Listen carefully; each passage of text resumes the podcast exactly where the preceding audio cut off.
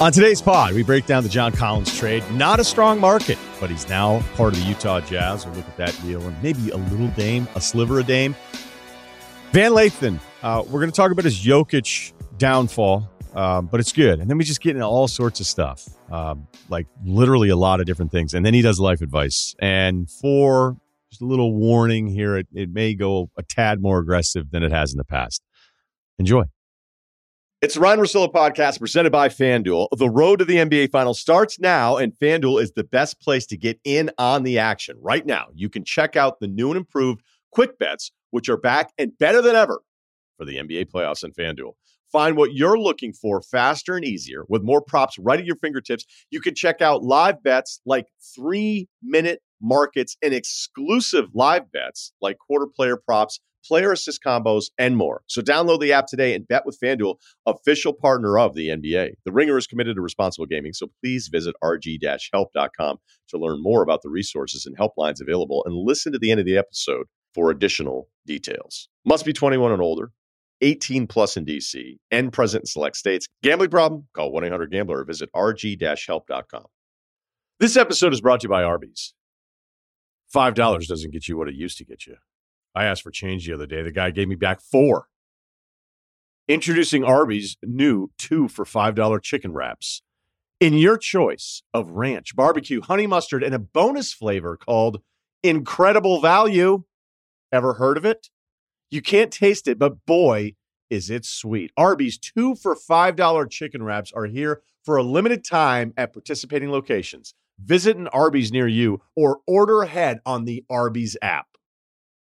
Not the biggest headline we've ever opened the podcast with, but John Collins was traded to the Utah Jazz. I want to talk about the deal. I want to talk about the market, some of the other stuff, and then just really who John Collins is. So, three years, $78 million remaining on his contract 25.5 million, 26.6, then 26.6 a player option when it'll be 28. I know I always make the joke about like, I'll probably pick that one up. He might not. Uh, he plays well in Utah. Will Hardy's a terrific coach. Maybe he figures some things out. And it 28, he decides, you know what, I'm going to go back to the market with a rising cap. Speaking of contracts, real quick, got to throw this in there. Uh, Dame Lillard's contract, I had said, I think twice in the last few weeks because I was surprised. I was like, wait, it's only, it's up in two years. That, that happened fast. No, it's not up in two years. My mistake. I'm going to fight through it though.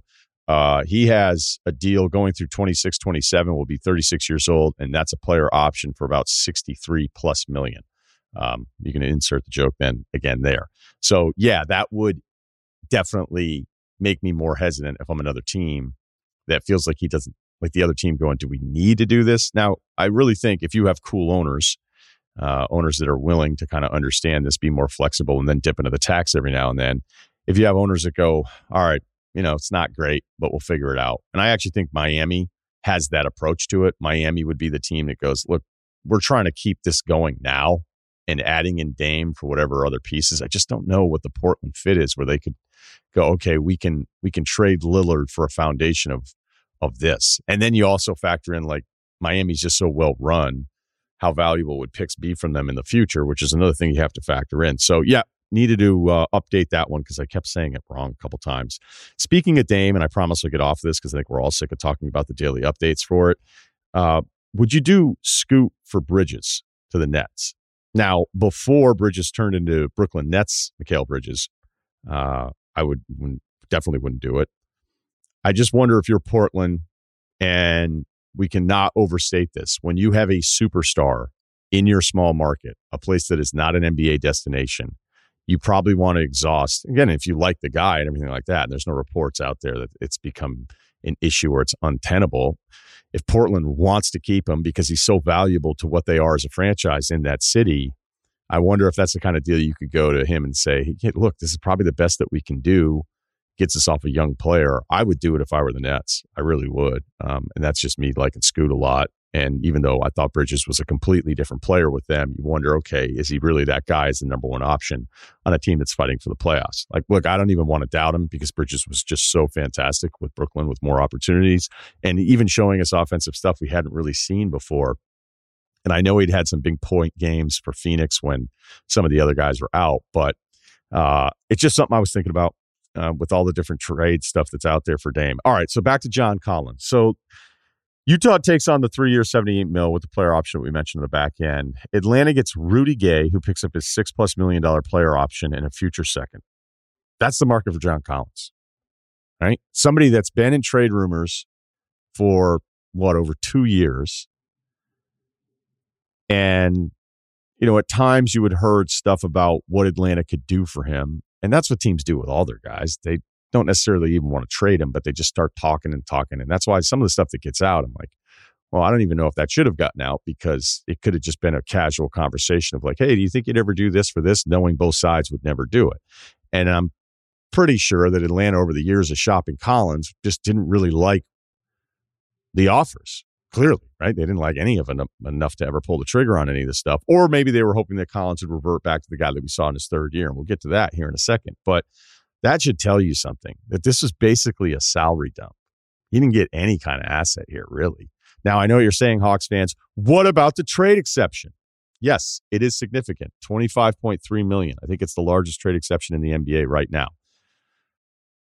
I know you've heard me talk about this before. Welcome if you're new. But Bobby Marks, who used to work in the league, works for ESPN now. I was talking to him about it. This is a couple years ago, and I said, "Do you have like any thoughts on the trade exception and how often they're actually used?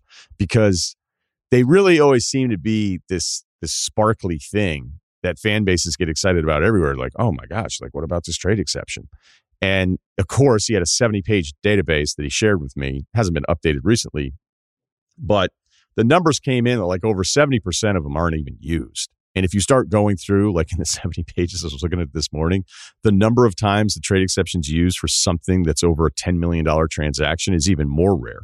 So, yes, it's a thing and it's a possibility. And I'm not saying that it's not going to be used. But when you think of it, like the way the trade exception always feels like it's marketed, it's like, wait, we can just get like a $25 million player for free, even though we're over the cap. That's awesome. Okay, but think about the other side. Who exists on the other side that's not even a really good player, like is okay, that's that expensive, that is only going to be worth a second rounder or a couple second rounders and then traded into the trade exception where the other team isn't really getting anything back. Like if that player's that expensive and kind of good, don't you think you get something better than just trading into the trade exception? Now, yeah, there's different pieces and different movement and all that stuff. So you don't have to use all of it. Uh, but I I always feel like those are totally overblown. And because they're so rarely used, I think times like fan bases can even forget. And we're like, oh, we had what, two expired? like, oh, what was that? You know, so we'll see. Not saying it's impossible history says not likely, and then think about both moving pieces, not just who you could potentially get. I remember Celtics fans talking about this massive trade exception forever, being like, oh, well, wait, could they do this and do that and do like do all these different things? And it's like, well, it's likely not going to be anybody that's really good because if you were really good and available in the trade market, the other team could probably do better than just your exception and whatever spare pieces you're throwing in there. So we've covered that. Yeah, I mean, the funny part would be like, you mean like a John Collins type? I'm like, yeah, there you go. You could maybe do that in a trade exception. So Atlanta moves under the tax for now, uh, way under the second apron problems, which is why the Collins market may have been even more difficult uh, to find a partner with because any of the teams that were good, that were already expensive, are looking at the new financial restrictions saying, all right, now this is even a less likely deal because we don't want to screw up the flexibility. So that also hurt the market there too. But I know the owners had said the front office has the green light to go into the tax. And yes, we've had multiple ownership groups here over the last couple decades, but Atlanta's paid the tax once in 20 years by my count, and that was for like 600 grand. Uh, the new owners also remember dumped Kevin Huerter last year for Justin Holiday, who was uh, Hawk for 28 games. Then he was traded also for partially a trade exception, some other pieces in there. Mo Harkless was in that Huerter deal. He played zero games. They also got an exception when they flipped him not that soon after. So, you know, in the Huerter deal, they also got a 24 or 25 first round pick that's top 12, top 10 protected. But that was based on Huerter's talent, kind of a salary dump, right? Because they brought in Bogdanovich, they brought in Murray, they had the Trae Young extension. They've got the Clint money. They've got a Congo decision to make. They've got the Hunter extension as well. So, you know, they've been paying some guys, but it's just something that I'd say, okay, well, maybe they'll go into the tax. But even with this group not being there for the full run, run of, that I've talked about here and the Huerter deal alone, you're like, okay. So let's finish with John Collins. Who is he? All right, he's 25. It gives Utah a huge front line with Markkanen and Kessler. He could probably play the small forward or power forward, although, you know, we're pretty much positionless on a lot of this stuff, although Kessler's probably not going to play shooting guard anytime soon. If you're a Utah fan, you're pointing back to that third year he's in the league, right? 1920. Uh, the team wasn't very good. The Hawks won 20 games that year, but he was 22 and 10 on 58% shooting from the floor, 40% from three. He makes his free throws, 78% for his career. The problem is you're like, who is, where's that guy? What happened to him? I know there's a bunch of different theories. Some may be accurate, some might not be. I'm not sure that I'm 100% convinced of it. But the points from that time to last year went from 22 to 13, five less field goal attempts per game, only three less minutes. So it wasn't like his time was totally cut with some of the other picks that they've had here and inserted in the lineup. The field goal percentage from that season to this season, 58 to 51. The three point shooting, 40% that year to 29% this year. The rebounds, 10 to six and a half. You could argue that maybe Clinton and Congo getting out there grabbing a couple extra and make the numbers look much worse. Uh, I know what you think I'm going to say is like, oh, once Trae Young got there, he was a mess. But look, in that third year where Collins had his best season, Trae Young averaged 30 a game. It took like over 21 shots per. So the Trae Young experience was already happening. Um, I'd also have to admit that playing off a Trae, which you've heard me say before, probably wasn't the greatest time. And I just don't know if Collins, it felt like he got stuck in the corner a little bit more. There just wasn't going to be a lot of stuff between Murray and Trae and some of the shooting and then some of the lob stuff. It felt like Collins was kind of left out a lot of the time. What I will say, which is hard for me, I don't have a, a stat pack to throw at you here. I can just tell you years of watching games and hours of watching these teams, there's just something off with him. There's just something I don't like. I know he's super athletic. I know he's great in transition. I know that there's a really good chance he's a better shooter than we saw this past year. I think the Trae thing has some some truth to it, but like I said, when I point out his best season, Trae was was just entering kind of prime scoring Trae Young. So he's already played with that and actually done well. He just whether it's a drive and then a late pass where he had the layup, you're like, what was that? Or the shot attempt, or the not really being able to dribble, because unfortunately for him, some of the things you liked about his size and these perimeter skills that he flashed, when you don't get to do it in a game for a long time, that part of your game can just dissolve.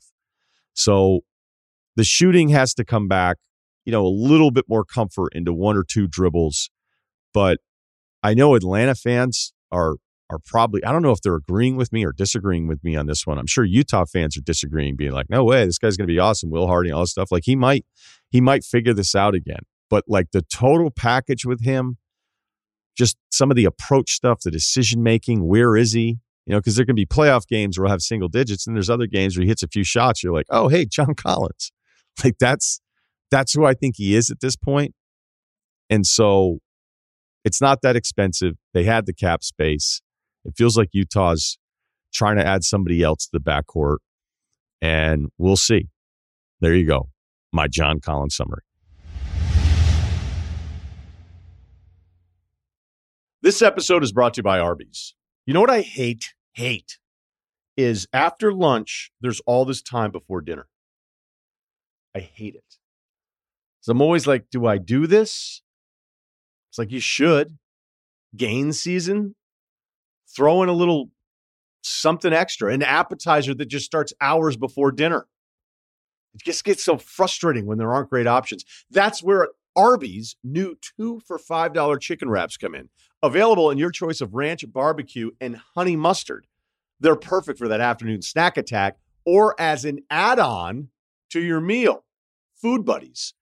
Arby's two for $5 chicken wraps are here for a limited time at participating locations. Visit an Arby's near you or order ahead on the Arby's app. This episode is brought to you by Hotels.com. When I went on my last holiday to Cape Town, it was amazing. My friends were there, the weather was phenomenal, and most importantly, the food was fantastic. But one thing I struggled with was finding the right places to stay. You know, all I want is a great bed, a fantastic shower, and breakfast that doesn't end at 8 a.m. I'm on holiday, I'm still sleeping. I also like ease, and the Hotels.com app easily helps me to find a perfect hotel for every trip. Whether you're looking for a family friendly getaway or a relaxing spa weekend, on the Hotels.com app, you can compare up to five hotels side by side. Now, why would you want to do that? So you can see prices, amenities, and star ratings. And best of all, you don't have to switch back and forth between options. See? Ease. So start planning your next getaway and find your perfect somewhere in the Hotels.com app today. Van Lathan back again. Um, We've got him on higher learning. We've got him on Prestige TV, the Ringerverse. Mm-hmm. He's all over yeah. the place. Uh, there's a yeah. lot of different things that I want to talk. Whenever you're here, I just want to catch up. What's up? I'm chilling, man. What's up with you? How's it going, bro? I'm great.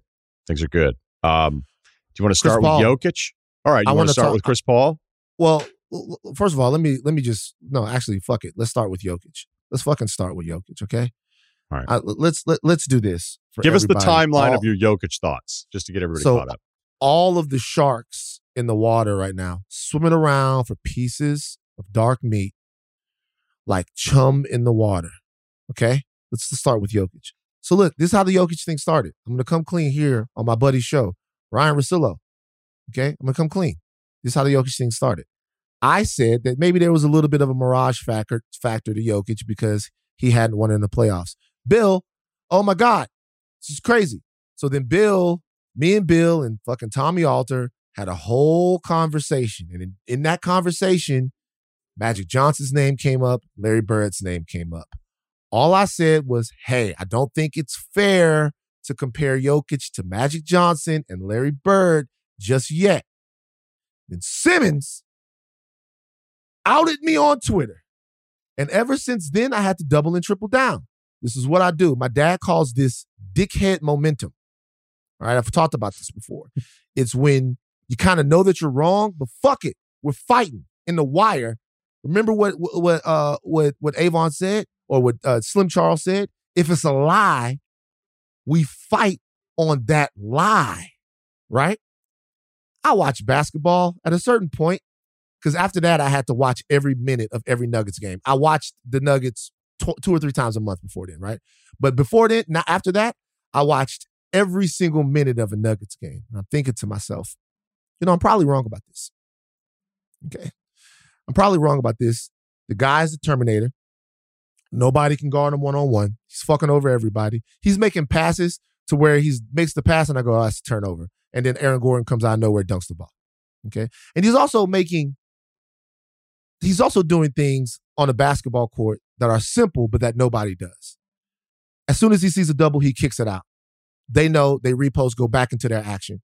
He's just playing the right way every single time the ball comes to him. If there's a pass to be made, he makes the fucking pass and then he shoots the three. And then he would do something that really I felt like he was doing just because he knew that I was watching, right? He would just get a one on one and just dominate somebody, just to just to let guys like me know that hey, Aiden can't fucking guard me. It doesn't matter who you throw out. You throw out Anthony Davis, I will demoralize him. All right. But I had to keep it going until I just shut up about it. Guess what? I'll say it here right now for everyone. Jokic is fucking phenomenal. He's the best player in the NBA. He can pass it, he can shoot it, he can dominate. All right, that's it. It's a fact. Van was wrong about the Mirage thing was wrong, but I do think it's fair before we put somebody in the same sentence with Magic Johnson and Larry Bird to let them get some of those accolades. You guys won. I lost. Jokic is Moses and Jesus combined. He both saved all the people and he saved the people in the New Testament as well. I'm serious. He's the man. All right. I know you're liking this, Ryen. You're liking this. I, I know you're enjoying this. But here's the thing Jokic is the fucking one. I became so much like people. I it was I, I was called a racist, which I always love, by the way. Would you guys when you guys call it. me a racist, I, I love being called a racist. But I was called a racist. I was called a casual, which I am. I'm called. I'm what's called. So if you get a steak and you get it medium, you know, medium plus. Sure. You know, like right after medium, like you know, I'm I'm a casual plus. I'm a I'm a little bit more than a casual, a little bit under than fucking you and KOC. I'm a casual plus. Took me a second. Shout out to the Denver Nuggets. I'll have fun rooting against them for the next five years at least. I think the biggest thing that I saw for it, and this isn't me going like, "Hey, let's have Van on to do," because first of all, because I like you, and so it wasn't like I was, I didn't, I didn't have the same distaste for the point that you were trying to make that I have for some of the other Jokic stuff, because I think one of the points where it was in your favor was why are we already comparing him to Magic and Bird, or specifically Bird?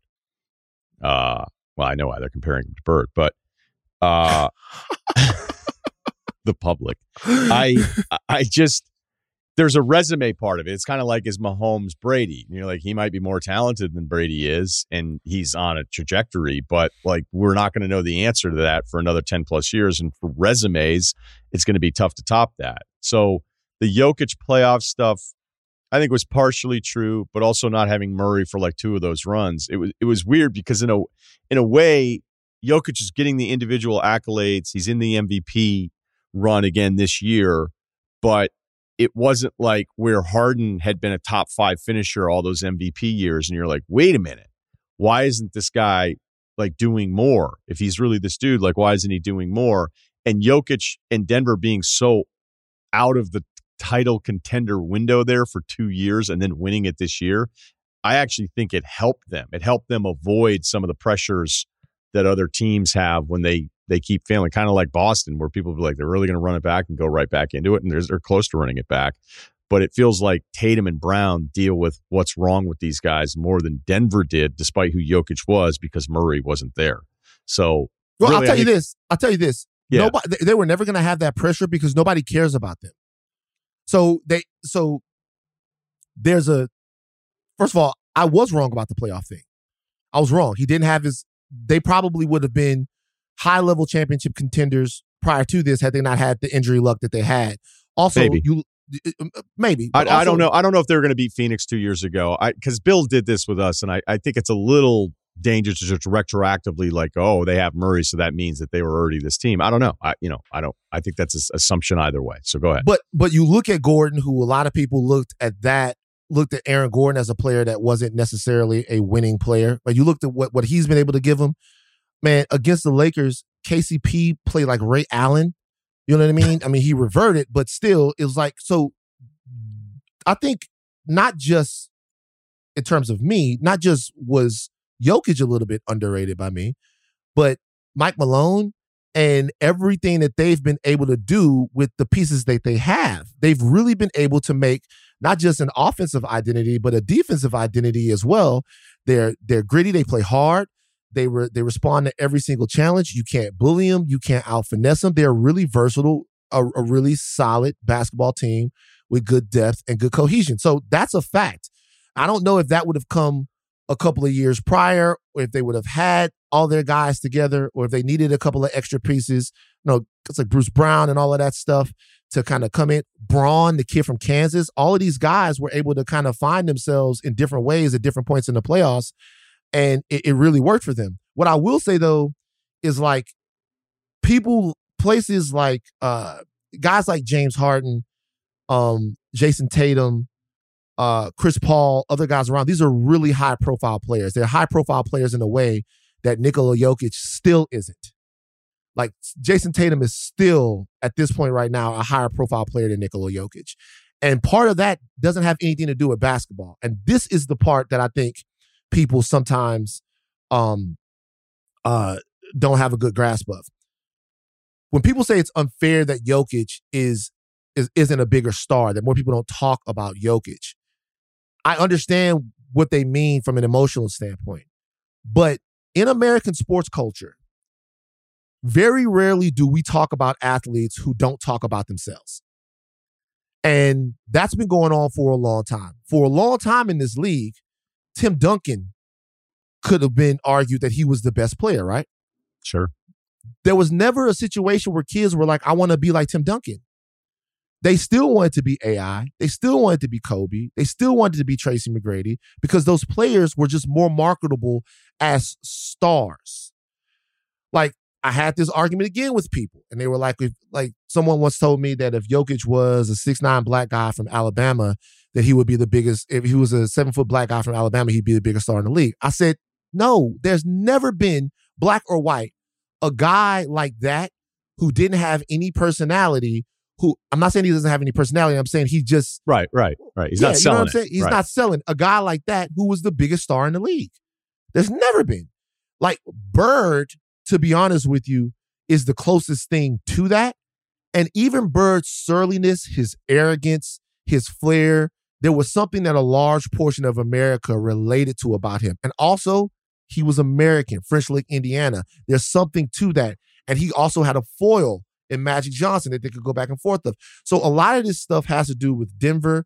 And it also has to do uh, like with the fact that he doesn't care to be a captivating personality. That's not who he is. He goes out there like the Terminator, red beams in his eyes, heads up display, and kills everything on the basketball court. And then this motherfucker goes and rides some horses.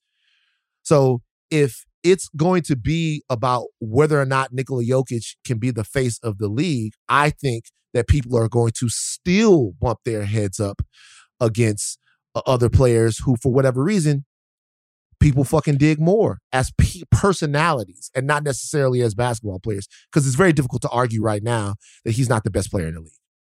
Yeah, I think that's the best part about this is that next year, a lot of the bullshit that we've seen the last two years regarding the MVP thing, like I just don't know if, however you want to define that camp, that group, like they just they're gonna have to lay down the swords on that one, right? They're gonna have to lay down the swords of like, oh, some of these numbers don't mean anything, all that stuff, because he controls it every single time. And like you said, I remember watching the playoffs where I went, it's so weird when he makes a mistake because every possession's like the right possession. But as far as star power and that stuff, you're right too. Because like when you're a little kid and you're outside and there's a hoop, if you're lucky enough to have a hoop or you're somewhere else, like a lot of times it's you dribbling by yourself. You're not setting up at the elbow pretending to hit cutters that are imaginary friends. You know, you're not you're not doing any of that stuff. And then I think the American international part is just the reality of it. It's just the reality of, you know, if the guy were the personality part I would I would defer to you on, but I think we're also agreeing on just the reality of a guy that's from a foreign country that most people can't point to on a globe. There's going to be a slight disconnect with younger kids that are from this country. It's just I don't I don't know why that would be even to be debated. So I watch a lot of boxing, right? Right. a, a huge amount of boxing. And in that sport, very rarely is the best fighter in the world the biggest star in the world. Like it happened with Floyd Mayweather Jr. for a long time, and people can say, uh, you know, whatever they want about Floyd's resume in terms of when he fought people and all of that stuff like that. But the reality of it is that he was the most skilled boxer for a long time, and he also happened to be boxing's biggest personality. But man, if I talk to guys about uh NUA or about for a time when Chocolatito was the number one fighter in the world, or for a time when you could argue that Andre Ward was up there in terms of pound for pound, like there's all kinds of things that stop guys, right? For for a long time, uh, Triple G was knocking everything that he fought out. He was just brutalizing people and he wasn't on pay per view. It was all on HBO Championship Boxing. And the reason why was because Triple G didn't speak great English. You know what I mean? Because he didn't speak great English and he couldn't really sell a fight. The fact that he was the most dominant fighter maybe in the world, I don't know if he ever made it to pound for pound number one, meant that there was a ceiling on his star power. And there have been other fighters from other parts to be like, God, if this guy just uh, like like just spoke English, or if he could get to this. Now, if you're a Mexican fighter, it's different because you got a whole country with you and all of that stuff like that. I'm not saying that any of this stuff is fair. I'm saying that the star power argument and the best player argument are two completely different things. Jokic has cemented that he's the best player in the league to me. You'd have to be a real hater not to believe that. I think Giannis is the best two-way player in the league, but Jokic just drug his team all the way uh, to to a championship, right? He just took them these guys all the way to the championship. He's got a good team. He took them to the championship. He's the best player in basketball. Whether or not he wants to be the biggest star in the game or be the guy that we all talk about all the time, I don't know, and I don't know if it'll ever happen. Yeah, I don't think this is that different than just expanding on the principle of like if there's a kid from your hometown, right? If there's a kid from your hometown that plays D1 college ball, then there's an extra piece of pride in that, right? Then if that kid were to make it to the pros and you knew him or you're to the point where you're of the age, you have a kid who played AAU with another guy and then he's you know maybe going to get drafted. You know, this is all you know, there's a connection to it being something that feels a little bit more local. And I think there'd be pushback from me saying, like, well, Jokic may have to look, he also doesn't want it. So that's the most important thing. But the struggles that Jokic would have, maybe relating the same way American star would to like a young group of kids. And you can say, well, what about Messi? What about Ronaldo and all this stuff? And young soccer fans in the States that love those dudes. Yeah, but the difference is we don't have a full league of American soccer players or a version of international soccer where the best soccer is being played in our own country, like we do basketball. Yeah, they're the so, only guys we can love because they're right. the best guys at this. You know what I mean? They're the best guys at their sport. So if if there was an American, I've always wondered this too, if this will ever happen. If there was an American guy, an American soccer star that was Messi or Ronaldo, bruh, it would be nuts. Like it, it would it, it, as as big of a star as Messi, Ronaldo, Mbappe, Neymar, all of these guys, uh, even David Beckham was the closest thing you got to that. And David Beckham was never quite the best soccer player in the world. He was actually somebody who was a really great soccer player, but his star power actually was probably a little bit higher than what he did on the field because he was kind of the celebrity married to Posh Spice. He could he spoke English. He was a white guy. All of that stuff matters when you're building a star brand. And people don't think about that when they think about, you know, Michael Jordan or some of these other guys. Michael Jordan was the best basketball player in the league. He was also a great looking, charismatic pitch man who uh, was able to like translate culture, basketball culture, to the entire world. Muhammad Ali was the best fighter. He also could sell a fight like nobody else. Mike Tyson was a little bit different, but he had this entire story and his he was quirky enough and he said crazy shit enough. So like for the other part of it, I think people are going to have to like one one part of Jokic's argument is is done. The other part is just not about basketball. And if it's not about basketball, let him decide if he wants to be on the corner uh, on the cover of a Wheaties box or in all of these commercials or do all of that stuff. I don't think that he wants to do that though. Yeah. Okay. You want to ask me about Chris Paul? Yeah, man. Look, let me tell you something right now, bro. I saw that you were talking to Chris Paul. Ryen, you know, bro, look, you really, you're really connected, bro. Out here in these streets, you really got. I see, I see you doing your thing. You're out here, you're talking to Chris Paul. Chris Paul's what is he?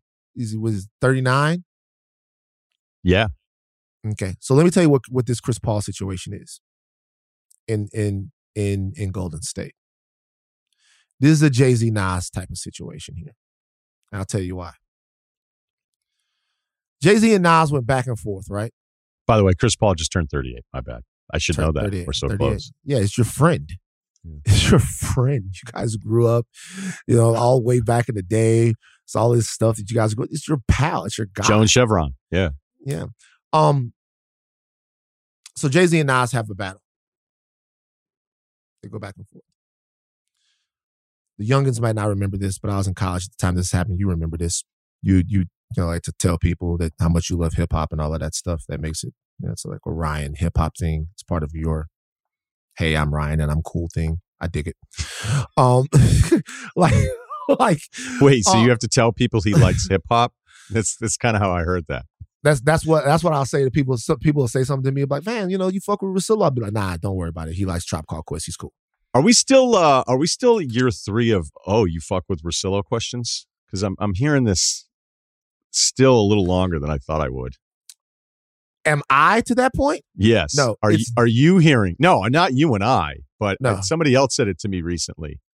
So Uh, so I but Yeah. what you don't understand is I'm a troll. So if I know that somebody kind of feels that way, underline it, like under, I'll be like, oh, I'm going to Ryen's house. I can't hang out with you. It's like, nah, me and Ryen go, we hang out in Manhattan Beach, we eat Cane's and we do all kinds of stuff. We just have what I call white boy weekends with Ryen. And you can't come. So because you're just whatever. So I bring it up to him and then they then they get mad and I go, Y'all don't even understand what we do. We fucking listen to Tribe Called Quest. We watch old LSU games from like 96, and it's the best. And you can't come. And then they get mad. And, they're like, what? So I use you to troll them. okay. All right. All right. We You did like a that? Menace to Society draft. All all types of shit. You know what I'm saying? Like all different with Sidney Poitier. We're doing Yeah. all kinds of like the, we're going deep. But here's the Hey, thing. by the way, di- you watched the original Office, right? The original Yes. one. yeah. When Ricky Gervais delivers that line to "Do you know who my favorite actor is?" the delivery and then the walk away and the way that is shot when he's like Sid, Mr. Sidney Poitier. I mean, the Sidney Poitier. and then the guy's like, "Oh," and he's like, "Yeah," and he's Yeah. like fucking walking away, being like, "What a win! What a that guy's gonna now think Got of differently." Right. um, so Back to your thing, right? back to the thing. So Chris Paul, Jay Z, Nas. Uh, uh, you know, Nas, Ether, Jay Z, back and forth. Like you have Takeover, great song, great song, maybe a better song than Ether, and then you have Ether that comes back and just kind of gets Jay Z, right? But in the long run, a lot of people will still look at the fact and feel like Hove won that battle because uh Nas ended up basically working for Jay Z later on. Like Jay Z basically signed Nas. All right. So it was a whole thing. When I saw that Chris Paul was signing with the Warriors, I love Chris Paul. I love Steph. I love everyone. Okay. That was really interesting to me because obviously Steph has had more success in his career than Chris Paul has.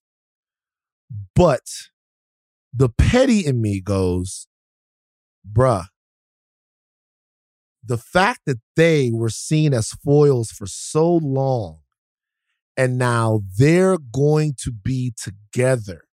Even if Paul is running second unit, I don't know how they're going to do this. I don't suspect that they'll do that.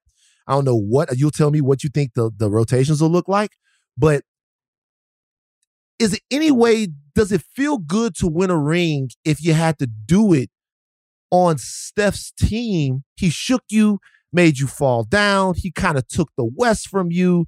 It was, it's just, it's kind of the petty shit that I wonder if these players really care about. What do you think?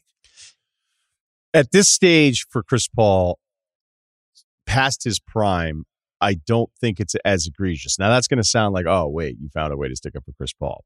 Um, I like the analogy, except I don't know that Paul was ever at Steph's level as far as the team success thing. It- He wasn't. right. I mean, I know it's easy to say four rings, zero. Cool, Russillo, great NBA segment, but I mean, like taking the West from him. Was it ever Chris Paul's West?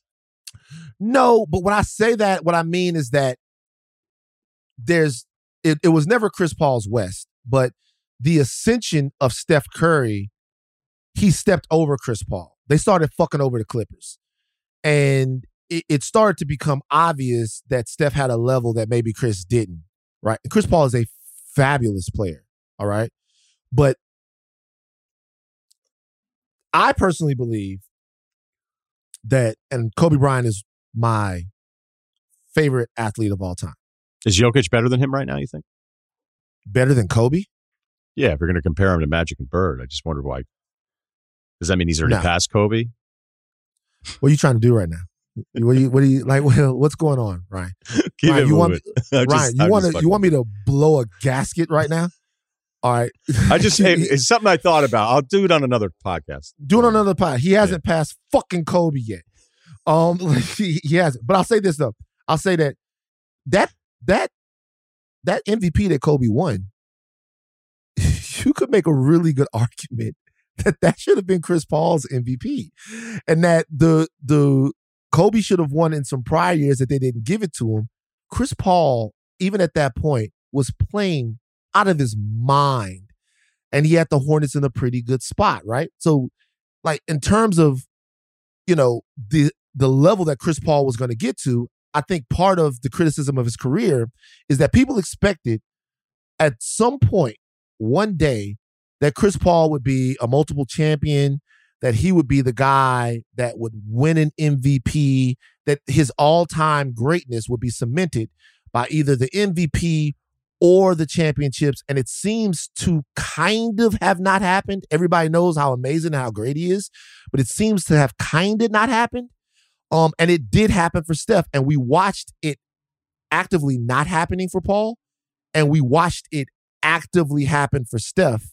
So it's almost like Steph kind of stepped in the way of Chris Paul. The Clippers never got to where they were supposed to go to. That was partly because of the Warriors, partly because the team had some non-winning players on it. But and now, if he does win it, it seems like he's winning it. Uh, it seems like he's he's signing the Def Jam a little bit. Am I being too crazy and petty? Yeah, I'm just not there with you on it. I'm sorry because Okay. he got traded there. I, I don't think it's like Durant, where Durant mid prime goes to Golden State, which would feel a little bit like Nas working for Jay Z. Um, I like that. You know, do you think this is weird? Because I always felt like Jay Z being this like undisputed best rapper in the game thing. I'm like, why? Why is he just the best? Is it the money? Is it is it the aura? Is it all these things? Like, it his peak. I like Nas ten times more than I like Jay Z. But Mm. the catalog, the catalog for Nas, there's definitely like I don't know. You're going to be doing any of the second half of his career, no skips. You know, like that's not going to happen. So The second half, Nas been on fire. What the fuck you talking about, man? Nas been doing his thing. Are you, come on, come on. Nas, what? Nas been Nas been doing his thing. Nas has aged in hip hop as well as any rapper has, man. Nas been doing his thing. You think that Jay Z has had a better second? I mean, you can argue whether or not he's had a better second half than Hove or not, but I would say that Nas, that over the port, if you look at some of the stuff that Nas has been doing with Hit Boy, I mean, the Kanye album was really bad. That was bad. But even Life is Good, all of that stuff is good. It's good rap. It's just that people care a little bit less about what he's doing and what Hove is doing. He's moved into the connoisseur level. Hove has moved into this sort of cultural ubiquity that that makes everybody care about every single verse that he spits. And that's something that, you know, that uh, again is about we're not when we're talking about these two guys, we're not necessarily talking about even musical output.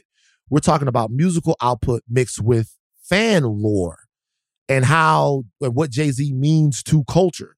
He's this sort of cultural behemoth that a lot of people believe never takes a loss, even though he has taken losses.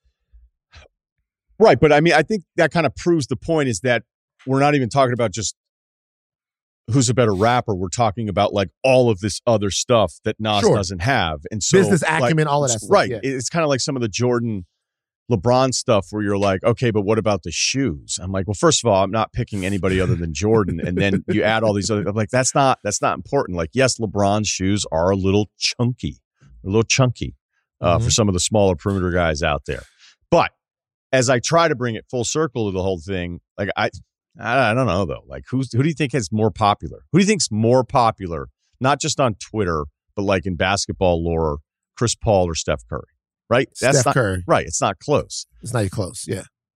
But is it the same? Is the parallel? Is why this point's actually kind of great because the parallels that like when I listen to Nas, I this is really stupid, and you can call me out for it, but I'd be like, oh, that's like a real dude. Like that's a real dude. Mm-hmm. And I think some people have hesitated from Steph because they're like, oh, like Steph, Steph early on, man, he would get shit on just for having like a good upbringing. Mhm. You're like, wait, so Yeah. he doesn't have the Iverson factor. Like the Iverson thing was so cool because it just was different and it was obviously very marketable. Back to like one of your original points. I guess I would be the guy in the group that would be like, yeah, I'm sorry. Like the rest of my friends that all would tell me like Jay Z's the best, Jay Z's the best over and over and over again. And maybe I'm just sagging from that. I'd be like, I actually still like Nas better. And they'd be like, shut the fuck up. So there's plenty of people who like Nas better, right? Yeah. Plenty of people who like Nas better. Nas is one of those guys that's born to rap, born to rap, born to rap. You know, I still think about things that Nas has said and they still impact me. I think the thing with Hove is that he there's been very few people who checked off all the boxes like that. Like who could you can't really say anybody straight rap, straight raps better than Jay Z. He is master level at that. He's master level at swag. He's master level at taste. He's master level at all those things. Now, I have issues with Jay Z.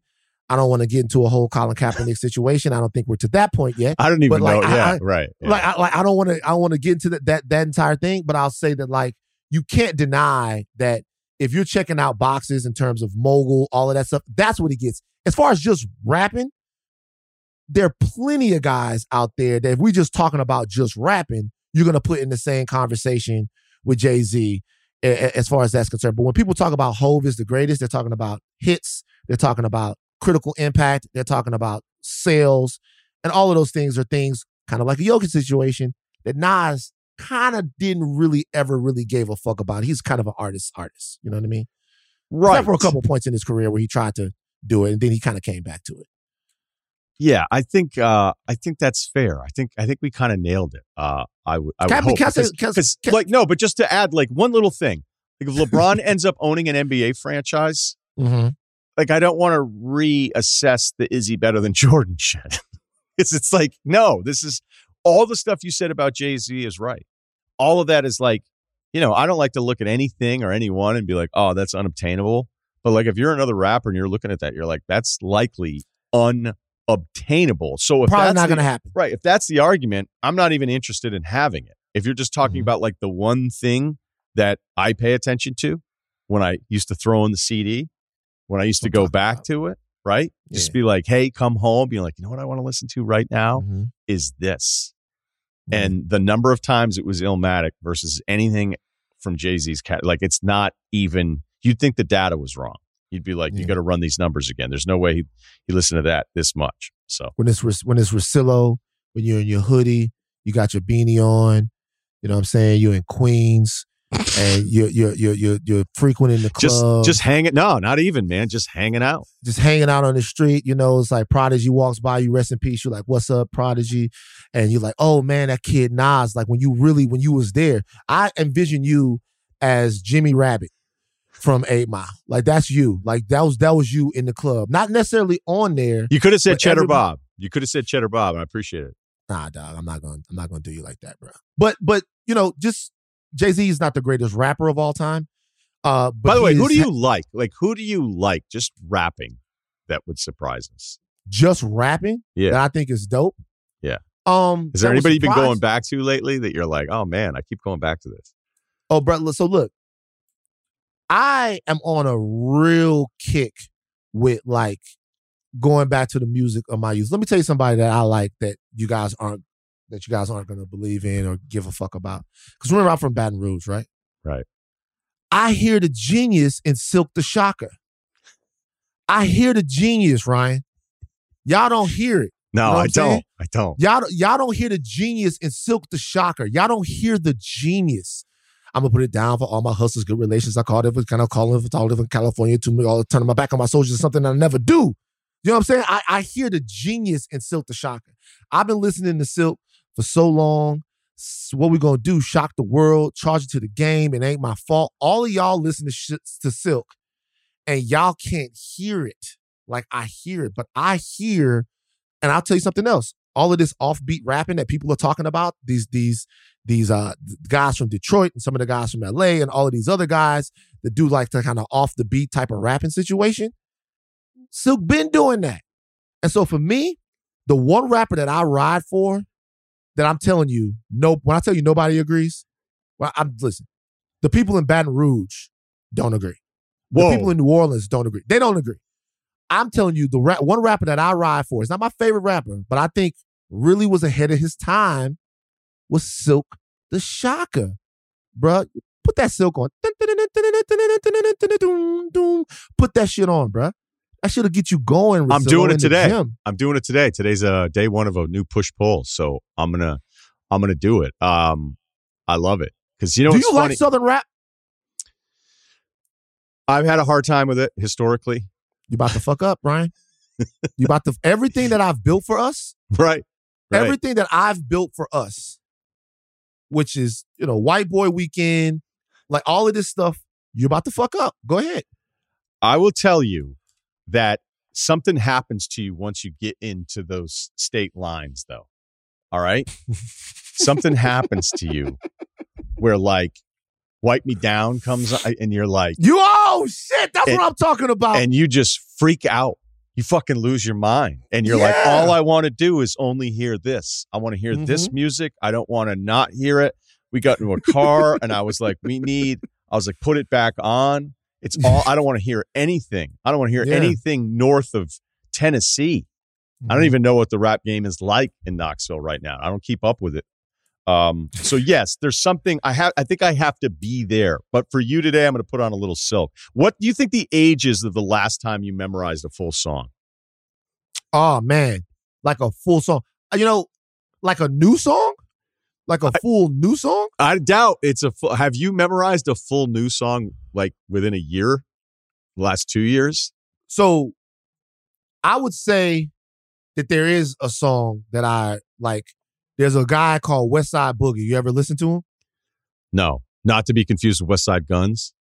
Not to be confused with Westside Gunn. Look at That last one I really liked, by the way. Griselda, you fuck with Griselda. I thought Oh, I was like, whoa, like here we go. Oh, shout out to it- it West and felt Benny like- and Yeah, man. I like I really like that. I mean, it's not even Yeah. that old. That's that's what, a few months, I think. I yeah, don't- no, those guys are amazing. But like, so Westside Boogie, bruh. Westside Boogie from out here in LA. He's got some records that I really love. And I actually wanted to learn the lyrics. So let, listen to how old I am. so I was in the gym boxing with Nick Young. And Nick Young put the shit on. And it's a this my self destruction, something, something, something. Can't remember no. I'm like, what the fuck? That sound hard. So I wanted to learn the lyrics. So I put on on my Apple Music the little thing where the lyrics come up. And so I memorized several Westside Boogie songs. You know what I'm saying? And so that would be the last time. Because at this point, I'm old. And so sometimes I don't understand what they're saying. I just know that I'm I'm vibing along with it. But Westside Boogie, I love him. He is really a phenomenal artist. He's signed to um to Shady. So he's signed to Eminem Interscope, Shady Interscope. Noted. So I mean, I say I say that to you because you know I know that you probably need like an ambassador to listen to him. So I'm, I know that Eminem would do that for you. So you go ahead and listen to Westside Boogie now. you know, shockingly enough, I was not into Eminem. I know that that would Of- It's not. It doesn't shock me because that would ruin your whole thing. Yeah. Uh, you know why it was? It was actually very racist. It was very racist Why? because I was I was just outside of that age. Like I missed out on coke, threesomes, and tattoos. Like it seemed to be just the generation right after Jesus me. Christ. Yeah. So like whatever when we graduated from school and then like five years later, dudes were like, Did you hear about what's going on? And I'm like, What? Like, man, that window, that window was open in a hurry. And during that time, I'd also start to see like a kid with a non-stock muffler on like a Mazda 7 just banging, banging, you know, Slim Shady. And ah, he was almost always smoking and his t-shirt needed to be updated. So i would see that i was still like in vermont too. So i would like go i don't i'm not doing that. Like i'm not doing that. I'm not now i respect the hell out of him. I had to go back and be like hey these there's some amazing stuff here. But because i missed the early window when it was happening because of a refusal to give in to what i thought was pretty stere- stereotypical at that time i was like i'm not doing that you know what the crazy thing is? What? I was a gigantic fan.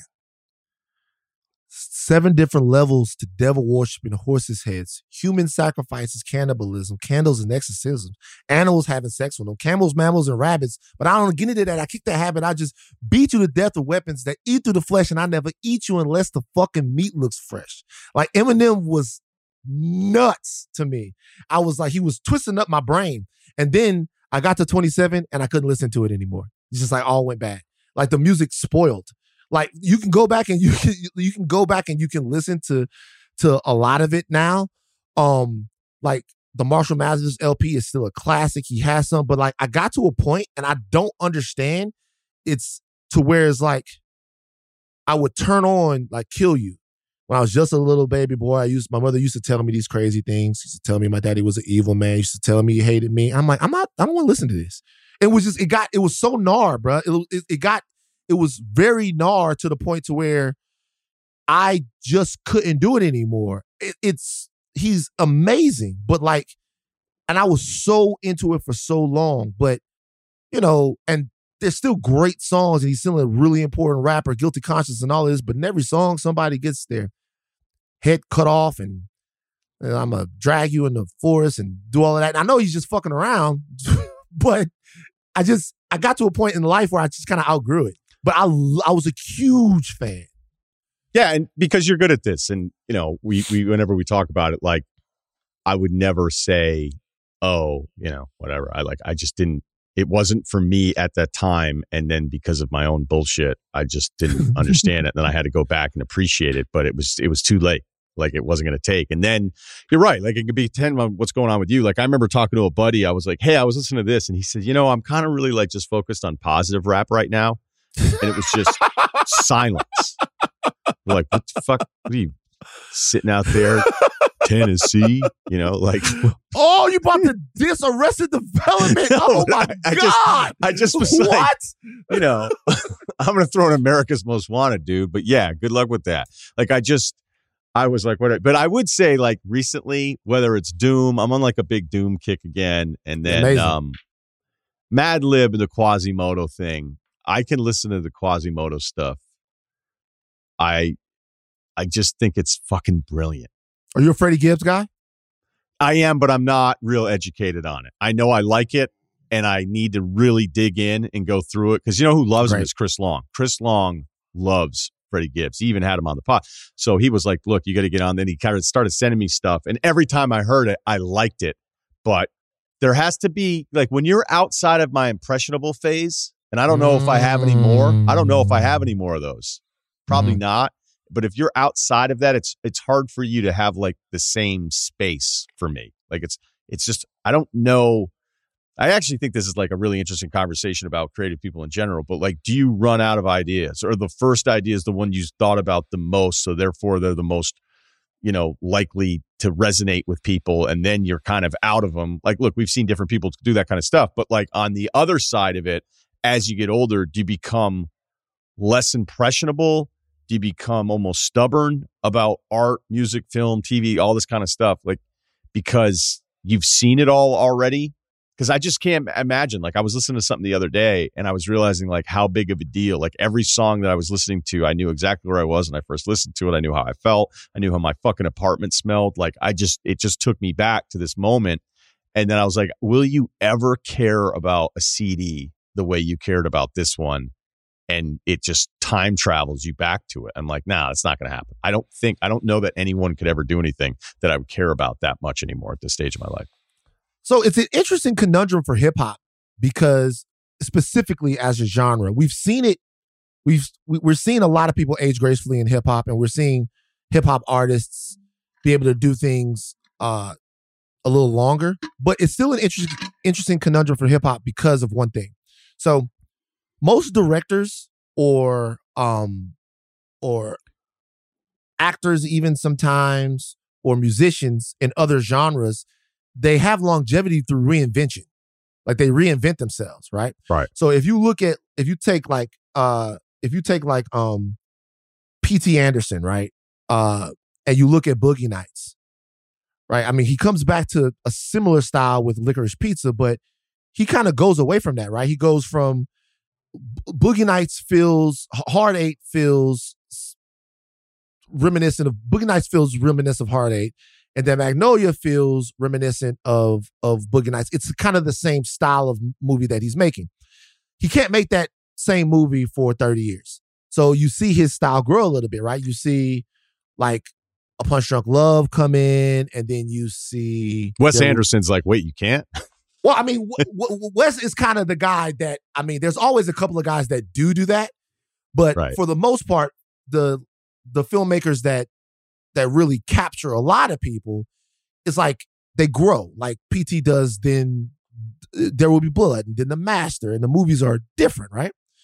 You reinvent, you try different things, you go different places. Even Scorsese has done that. People remember for so Scorsese for movies like Casino and Goodfellas and The Departed and stuff like that. But in there are also like comedy, The Age of Innocence, uh, The Last Temptation of Christ, all of these movies where he's trying different things.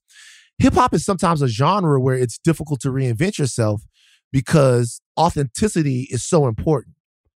So it's like if you reinvent yourself from the dude that you told everybody was so real, then what does it mean for that guy? And that's actually one reason why Jay Z has been able to be uh, to to to to be so lauded for a long time is because he reinvented his sound without necessarily reinvented his reinventing his message. So Hove first comes out and it's Premier, Premier, Premier, Premier, um, all of these other people, but then Jay develops a different sound with Timbo. He develops a different sound with Just. He develops a different side. It wasn't all Premier, by the way. It was just he would work with Premier a lot, but he de- develops a different sound with the Trackmasters, and he and you hear how the blueprint sounds and the blueprint two sounds and and all of this, and then it's DJ Toomp and No ID. He he and, you know obviously Kanye West. He reinvents his sound without reinventing his message, and a lot of guys that's hard for them because they're not versatile enough to do it. And what they want, like if you want Get Rich or Die Trying 50 Cent, he just can't be that guy forever. He can't. That that that album is about Boo Boo, 50 Street guy, right? And so when 50 comes out and he gives you that, he gives be- gives you Beg for Mercy. He's as creative and as dope as anybody has ever been in it, right? Um, and he has as much to say. But the question is, if he gives you um a a a, a techno album, um, when he's 31, or an album that's inspired by UK grime or something like that, will you accept it from him? And then if not, then you're essentially asking him to make the same album every single time he raps.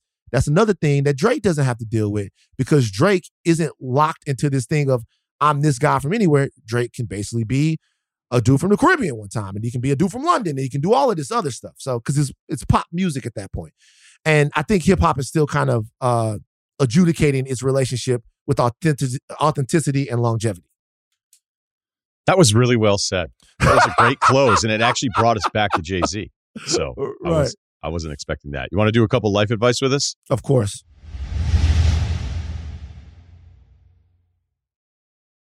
This episode is brought to you by Vuori. It's time to ditch your old workout fits. Seriously, just let them go and try Vuori clothing instead. Their activewear is unbelievable. Sometimes I wear it and I go, Do I look too good? I don't want to be at this peak level of awesomeness in their joggers every single day. This is going to be hard to maintain, but that's what the joggers do for you. Whether you're sort of business cash, whether you're just around the house, whether you're working out, whether you're getting on a plane and you're going to be in your seat for a long time, the joggers just give you a hug for the entire flight. It's soft, it's comfortable. You're never going to want to take them off. Incredible versatility. You can wear it while taking part in different kinds of exercises, running, training, swimming, yoga, and more. Vuori yoga class, that just makes sense. The Sunday jogger is the number one go to. And of course, the core short out now. Get yourself some of the most comfortable and versatile clothing on the planet. Our listeners get 20% off their first purchase at vuori.com slash Ryen, R Y E N. That's V U O R I dot com slash Ryen. You want details? Fine. I drive a Ferrari, 355 Cabriolet. What's up? I have a ridiculous house in the South Fork. I have every toy you can possibly imagine. And best of all, kids, I am liquid. So, now you know what's possible. Let me tell you what's required. Let's see here. Graduated girlfriend still in college. All right, here we go. 185, high school, cross country, and track runner. Trying to get back into shape since I'm carrying a couple too many beers from college around these Mm. days. Graduated from a mid sized college. Uh, we'll leave out more details, although he keeps it pretty vague. Barely made it out on time, uh, but I did it. I got a pretty nice accounting job at uh, a nice firm here. About two months before graduating, I started hooking up with a sophomore I met at school. Let's call her Jen. Jen's a really cool girl. We met. Uh, we get along really well. We live about 25 minutes away from each other at home and went on a couple dates right after high school. Or wait, what? No, right after school, not high school. that would be weird. We're college age. We're college age here uh, right after school finished up. We've now been officially dating for about a month. It's been going great, but I'm starting to question whether the difference in lifestyle is going to be a problem for us. I'm working eight to five thirty or six most days with a 45 minute commute. This makes seeing each other on weekdays difficult. And while for now we can make it work, I'm concerned about what it'll be like in the fall. Plus, I'm not exactly itching to keep going out on weekends at the same college bars I've been going to for years as a 22 year old graduate. Although I know you're you're really down on the idea of doing that looking back on it, I don't know. It's kind of like I know it just would feel like, oh my god, because in in the eyes of everyone that's in that school, still they're like, who's this thirty year old? Even though you were just there months ago. But anyway, also my former school is forty five minutes away from my house uh, as well, so that just makes spending time together a little more difficult. I'm wondering if it's worth it to invest time in this relationship when I have to wait through two more years as of of us living very different lives along the way. I know the first thing you'll ask is how do I normally do with the ladies?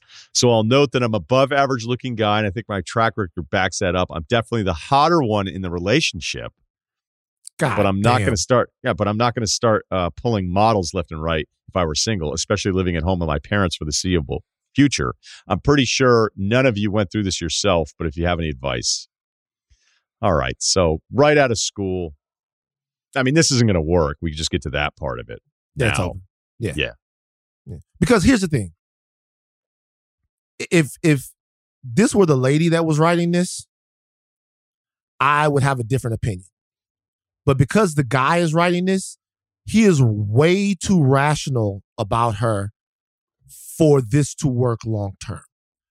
Because if it was like that for him, if it was like that for him, he would be so irrational. We know how we are when we're really into somebody and it's going to be a thing.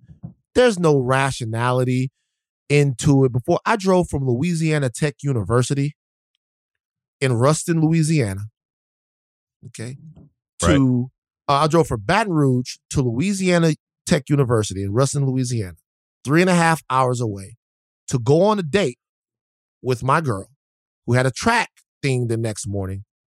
So I didn't want to stay overnight. I drove three hours to take her out, go back to her room, fun, fun time, got up, 11 o'clock, drove back three hours. All right. Just because I hadn't seen her over the summer. Irrational when you're really, just find somebody that you're irrationally into because he's way too rational about this right now. If it was a lady, they always put rationality before anything, a lot of the time.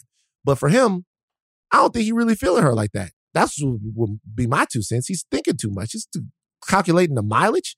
It's a woman. Well, maybe he's expensing it, just billing it, billing it. But we don't want to get him in trouble. I think a couple quick follow ups on it could be maybe my man wants just some kind of option because he's living at home Mm. while he gets the adult life started. Um, some guys would be fired up to be going back to their school on weekends. The date girl they were dating, uh, I would find that to be an absolute personal hell. All of my boys are gone. All of my Mm. boys are gone. I'm out at the same bars, and even though I'm sure I know plenty of the juniors, sophomores from previous years. I mean, again, I still stayed in my college town, so I still knew all these guys. But like, it, once your crew is gone, and then you're trying to do it without them, I don't care how young you are, because it's easy for us as being older going, oh, you're 22. Like, who cares? Don't be in a hurry. Because I do think that that does apply to other things. And this one, I totally get it. The other thing I need to know more about is her deal. Like, what's her deal? She, are you the only dude she's hung out with, or like, you know, what's going on there? Because there's a really good chance this isn't even going to be your decision. That she's going to be like, you know, what kind of blows is dating an adult while I have two years left of college. So that could get old real quick. I remember there was a time, you know, I'm actually not going to tell that story, but uh, look, He you're right avoided though. No, it's it's not even that good. I mean, it's just it's but not but, but you know good. but you know what, I, what I'll say first of all i think that college lasts for a specific point but i think college mode being in college mode depending on where you are especially if you're in a college town being in college mode that kind of lasts like 25. Like in Baton Rouge, you get out of college 22, 23, if you're lucky. College mode, like where you're still going to around the people, that kind of lasts like 25. I'll say this about them. He intimated that she's more into him than he is into her by saying that he was the hotter one in the relationship. That's what he was trying to say when he said that. Right. Yeah. No doubt. No doubt. But I mean, again, it could be a real rude awakening. You know, all of a sudden, all the girls are getting together, they're doing stuff, you know, and it's like, I have a man boyfriend, you know? So she may make the decision for you. It doesn't sound like you care all that much, but you may have completely limited options because when you are out in the streets for real and you're like, Do you want to come home? But my roommates are awake. Oh, they're also my mom and dad. Uh, you know, that's not uh, you're going to be Mariano Rivera to be closing down that situation when you still live with your parents. All right. All right. This one's a little bit more adult. You ready? Let's do it. All right, bring it back. Okay, let's step up the uh, the stakes here. This title is Companionship Dilemma. Con- congrats to Kyle, 5'10, 195. Haven't max bench in years, but five times five and 275 is typically where I'll end my sets. All right. Well, Strong. pretty strong dude. I know you have having some issues with your bench. We can talk about that quickly. Yeah. My basketball game is somewhere on the ability spectrum between 2009 Eddie House and uh, PSH and Along Came Polly. Ryen, what, where, where you be getting these niggas from, bro? Like what? Like what? Like what? Like what? Like what bro, who, who are these guys? Bro, like who? These, who says that? Shout out to this guy, bro. Like what? Like, where, you be, where these guys come from, bro? just so we're clear, am I allowed to chuckle there? Shut up. Go keep reading the goddamn story. Just want, just want to make sure. Okay. Uh, yeah. I mean, somebody sent one in the other day. It was such a good comp that I almost wrote him a personal email because I don't think I was going to read the email, but I was like, that's the best player comp I've ever heard because it was kind of funny. Anyway, but Eddie House is a good. A lot of there's a lot of Eddie Houses out there. I still I still argue Eddie House in the 1950s. There's statues of Eddie House outside of every basketball gymnasium in the country. Eddie could shoot it, bro. Right. No, I'm just saying, like, if you just time traveled Eddie House, Right. 1950s basketball, we would, there'd be buildings all over the country named after Eddie House. That's just, Right. the, you know, there we go. All right. All right. So here we go.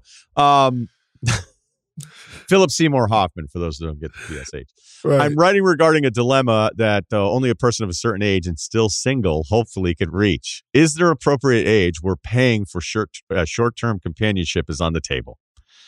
Uh, this situation is also assuming legality is not an issue, and I won't be out in the street at midnight offering ladies a ride around town. I'm in my late 30s and make good money and have a great savings plan, aka not having children. At this point, I'm lacking the time and energy to put myself out there, and the idea of meaningful commitment's not ideal presently. I still frequent bars, but the bar scene now consists of me sitting at the bar drinking a beer and breaking down pick and roll and drop. Wait, is this about me? Um, dribble handoff coverages to anyone that will listen. As you can safely assume, basements are not flooding. I'm half jokingly brought up this topic uh, recently amongst a couple of my boys, but they've been married with kids and we were a few beers deep. They thought it wasn't out of the question to pursue, but not sure if I should be attributing that to the beers. Should I be heavily weighing the moral issue, uh, moral issue or social stigma if people were to find out? I'm certain my family would be disappointed to put it lightly, uh, but when my buddies ostracize me too. For reference, most of my friends are reasonable, logical people like yourselves. So thoughts on discovering one of your boys does this may suffice.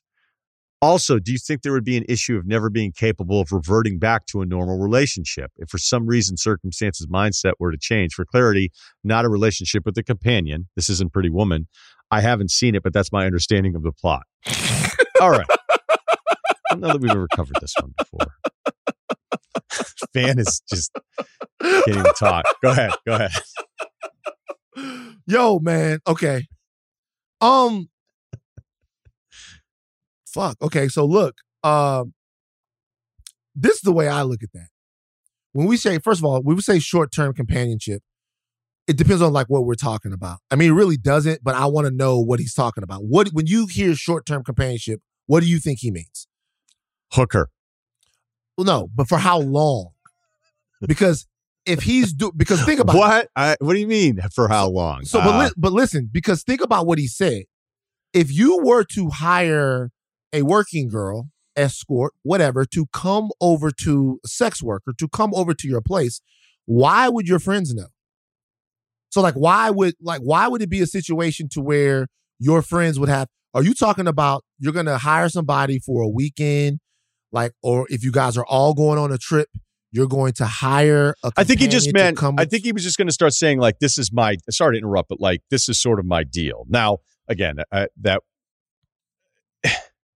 I, let me jump in, only because someone recently, you know, not that long ago, was like, "Hey, you don't know about this," and I was like, "No, I don't. Like, that's not my world. I like to cuddle too much." right So, you know, no you can pay Um, for that too you can it's all on the table Ryen Right. But like he he was explaining to me this kind of deal that Mhm. exists. And I went, "Oh, yeah, I don't I don't know."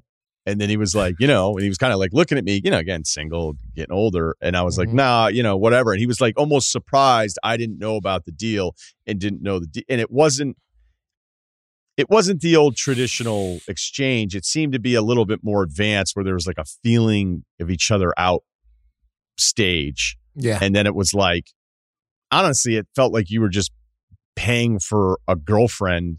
That's was- the- that's what I'm right. asking Yeah, because yeah, like right. there because there's situ if this guy is talking about if this guy is talking about hey i'm gonna have a different girl every weekend whatever but there are like sites seekingarrangements.com all kinds of stuff where there are relationships between people that are essentially fueled by money meaning Right. that these people are accessible to you whenever you want them to be but there's a financial component to that the women are probably going to look a lot different than the spouses of his friends and so because of that, he might have some splaining to do if people go, well, where did you guys meet?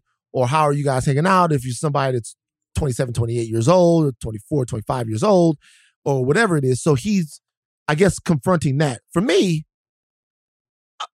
I- guess what I'm wondering is why he's having such a hard time with it. And I and what I would say about that is this. The I'm more- not surprised. I'm not surprised why he's having a hard time because he's he hasn't broke. You got to like emotionally break the glass to do this, right? So, I mean, this is the thing. There are ways to do this to where, I mean, you don't want to be involved with anyone who's uh, the victim of any sex trafficking.